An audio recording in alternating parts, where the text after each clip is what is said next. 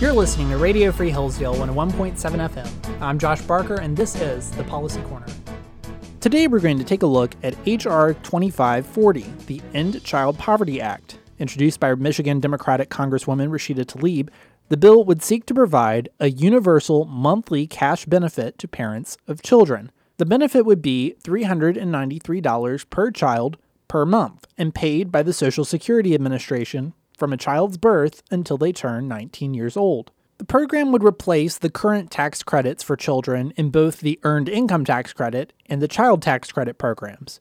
The benefits would not be determined as income when looking at federal or state benefits or assistance. The benefits would also not be determined by income, as they would be universal and everyone would receive the same amount per child.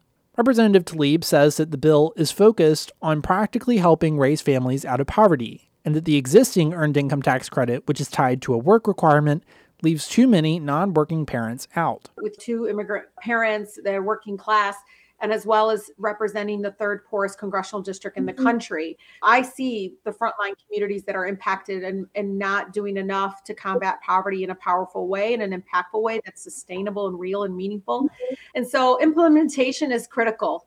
And one of the things I know is earned income tax credit, something that we all saw was the most most impactful anti-poverty program very successful when it was first created.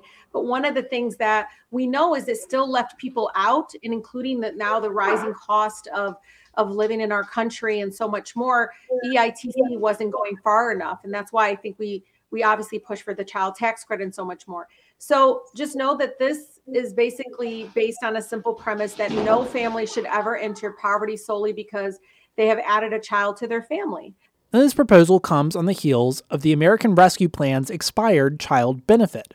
During the pandemic, families could get $300 a month for young children and $250 a month for school age children per child in the form of cash payments instead of taking the child tax credit merely at the end of the year when filing taxes. The End Child Poverty Act actually has a lot in common with the Republican proposal from last year called the Family Security Act 2.0, spearheaded by Senator Mitt Romney with support from former Senator Burr and Senator Daines. It would have given families the expanded child tax credit from the COVID era of $350 for young and $250 for older children, However, the Family Security Act would have that benefit phased in with family income so that families making $10,000 a year would receive the full benefit, but those making under 10,000 receive only a portion, the percentage, in order to incentivize some sort of work. The proposal also included a plan to pay for it by eliminating the state and local tax deduction. Senator Romney argued that these child benefits could be important for helping to stop the tide of falling marriage and birth rates. I, I don't pretend like our act solves all the issues I've described and resolves all the morass of government programs. It doesn't, but it takes on a couple of them and makes them work better, reduces some of the disincentives towards marriage, allows people to be able to have a child if they feel they want to have a child and will know that they can financially afford doing so. And, uh, and so it sends a very strong message that we care about families, we care about helping people who decide to have a family. I think it's a pro marriage, pro work, pro family approach. Cecilia Rouse, the former chair of President Biden's Council of Economic Advisors, says that it's better to not tie the child tax credit to work requirements. The child tax credit should be our way of helping to improve the lives of children.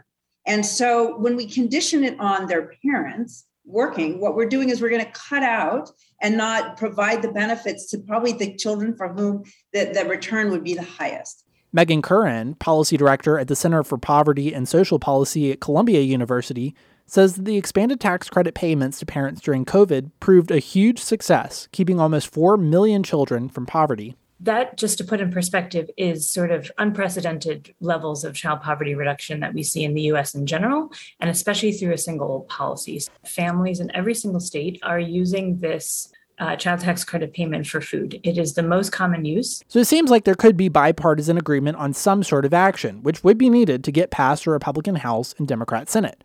Whether the End Child Poverty Act is the vehicle for that, and whether it actually goes through, remains to be seen.